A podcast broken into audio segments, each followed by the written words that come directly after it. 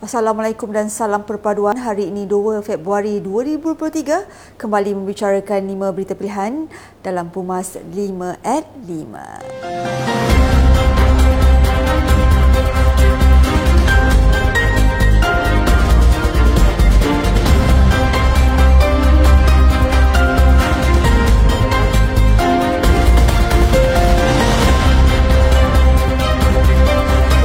Bahagian Shah Alam, Datuk Azari Syari berpandangan pembersihan total di dalam parti membawa gambaran baru untuk parti ini berada dalam fasa terbaik.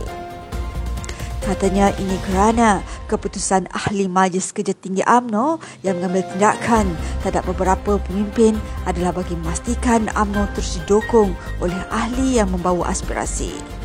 Beliau dalam pada itu menyarankan ahli parti untuk terus berlapang dada dan bergerak ke hadapan bagi memastikan kemenangan berpihak kembali kepada AMNO dan Barisan Nasional dalam Pilihan Raya Negeri yang akan dihadapi kelak terdahulu mesyuarat Majlis Kerja Tinggi AMNO dipengusikan Presiden Datuk Seri Dr. Ahmad Zaid Hamidi telah memutuskan untuk memecat bekas pengerusi Badan Pembangunan AMNO Selangor Tan Sri Nur Omar dan bekas ahli Parlimen Rembau Khairi Jamaluddin.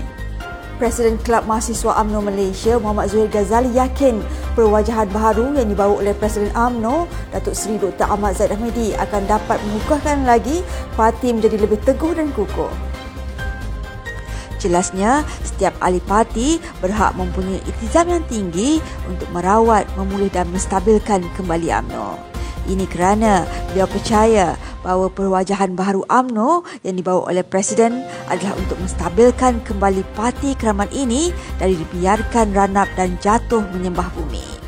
Katanya, walaupun Presiden melakukan beberapa tindakan tidak popular, tapi beliau dilihat berusaha sebaik mungkin melakukan pemilihan secara besar-besaran demi menaikkan kembali parti di pesada dunia.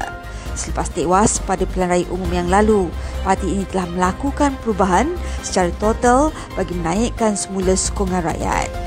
Terdahulu, dalam ucapan dasar ketika Perhimpunan Agung AMNO 2022, Presiden telah menggariskan lima hala tuju bagi membolehkan AMNO bergerak ke hadapan sesuai dengan perubahan sikap, pemikiran dan landscape politik negara.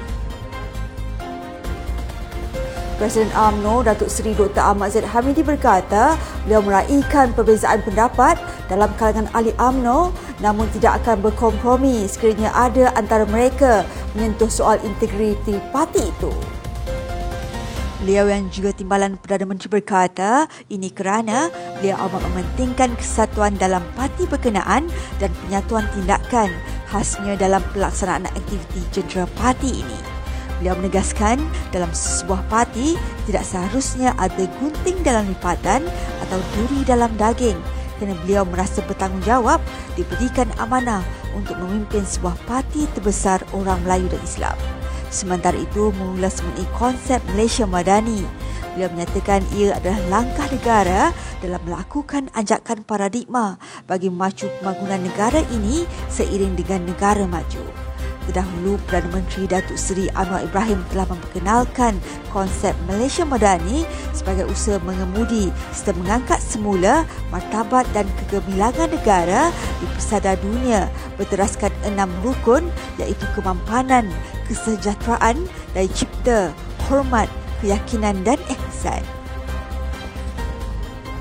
Pemeriksaan parti wajib dilakukan sekiranya terdapat individu yang melakukan kesalahan sehingga mencemarkan imej parti secara tidak langsung menjadi duri dalam daging dan gunting dalam lipatan.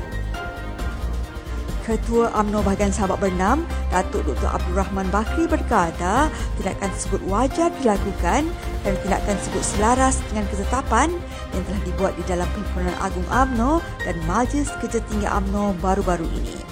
Jelasnya, Presiden UMNO telah menegaskan bahawa pembersihan parti hendaklah dilakukan jika terdapat individu yang benar-benar membuat kesalahan, mencemarkan imej parti, cuba menjatuhkan dan memburuk-burukkan pemimpin sendiri. Mengulas mengenai proses pemilihan parti, beliau berharap agar proses pemilihan parti akan berjalan dengan lancar di mana sikap hormat menghormati dapat dilakukan antara satu sama lain tidak kira apa jua keputusan yang diterima. Baru-baru ini UMNO telah memberi penjelasan kepada Jabatan Pendaftaran Pertubuhan ROS hubung usul tambahan yang diluluskan pada Pemilihan Agung UMNO 2022 untuk jawatan Presiden dan Timbalan Presiden tidak dipertandingkan pada pemilihan parti akan datang. Setiausaha AMNO Datuk Seri Ahmad Masam berkata beliau bersama tiga individu lain telah menemui Ketua Pengarah ROS Muhammad Nawardi Saad dan timbalannya di ibu pejabat agensi itu di Putrajaya pada jam 11 pagi semalam dengan membawa dokumen yang disediakan peguam. Beliau memaklumkan telah memberi penjelasan bahawa tidak ada pelanggaran peraturan mesyuarat ataupun perlembagaan AMNO dengan majoriti lebih 90% perwakilan hadir bersetuju kepada usul nombor 8 iaitu jawatan Presiden dan Timbalan Presiden AMNO tidak dipertandingkan. Jelasnya, pertemuan itu dibuat susulan tindakan dua ahli AMNO pada 20 Januari lalu telah menghantar aduan kepada Ross agar semakan dibuat terhadap usul tambahan yang diluluskan semasa Pimpinan Agung AMNO 2022 berkaitan jawatan Presiden dan Timbalan Presiden tidak dipertandingkan.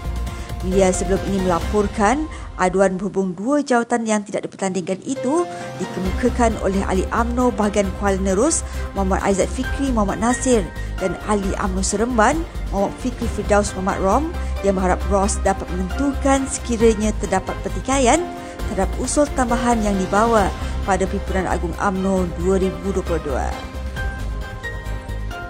Sekian sahaja daripada saya Adib Ahmad. Jangan lupa temu janji kita Isnin hingga Jumaat jam 5 petang. 5 berita pilihan hanya di berita 5 at 5. Assalamualaikum dan salam perpaduan.